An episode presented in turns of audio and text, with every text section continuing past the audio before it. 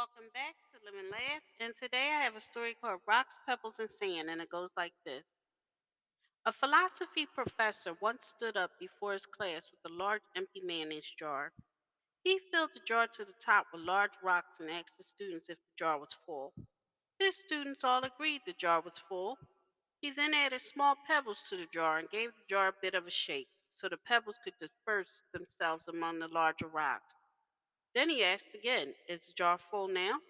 The students agreed that the jar was still full. The professor then poured sand into the jar to fill up all the remaining spaces. The students then agreed that the jar was full.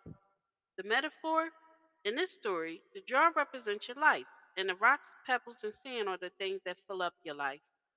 The rocks represent the most important projects and things you have going on, such as spending time with your family and maintaining proper health this means that if the pebbles and the sand were lost, the jar would still be full and your life would still have meaning.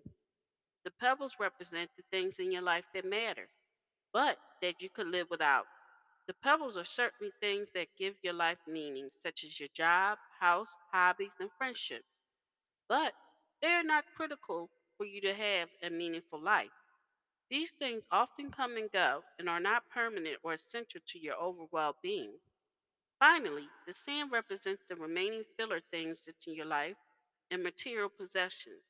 This could be small things such as watching television, browsing through your social media, or running errands.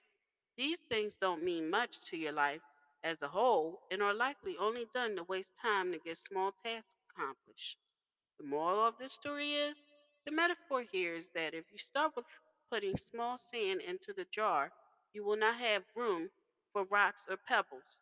This holds true with things you let into your life. If you spend all your time on small, and insignificant things, you will run out of room for things that are actually important. In order to have a more effective and efficient life, pay attention to the rocks because they are critical to your long term well being. Thank you for listening. If you know anyone that could benefit from this story, please go ahead and share it.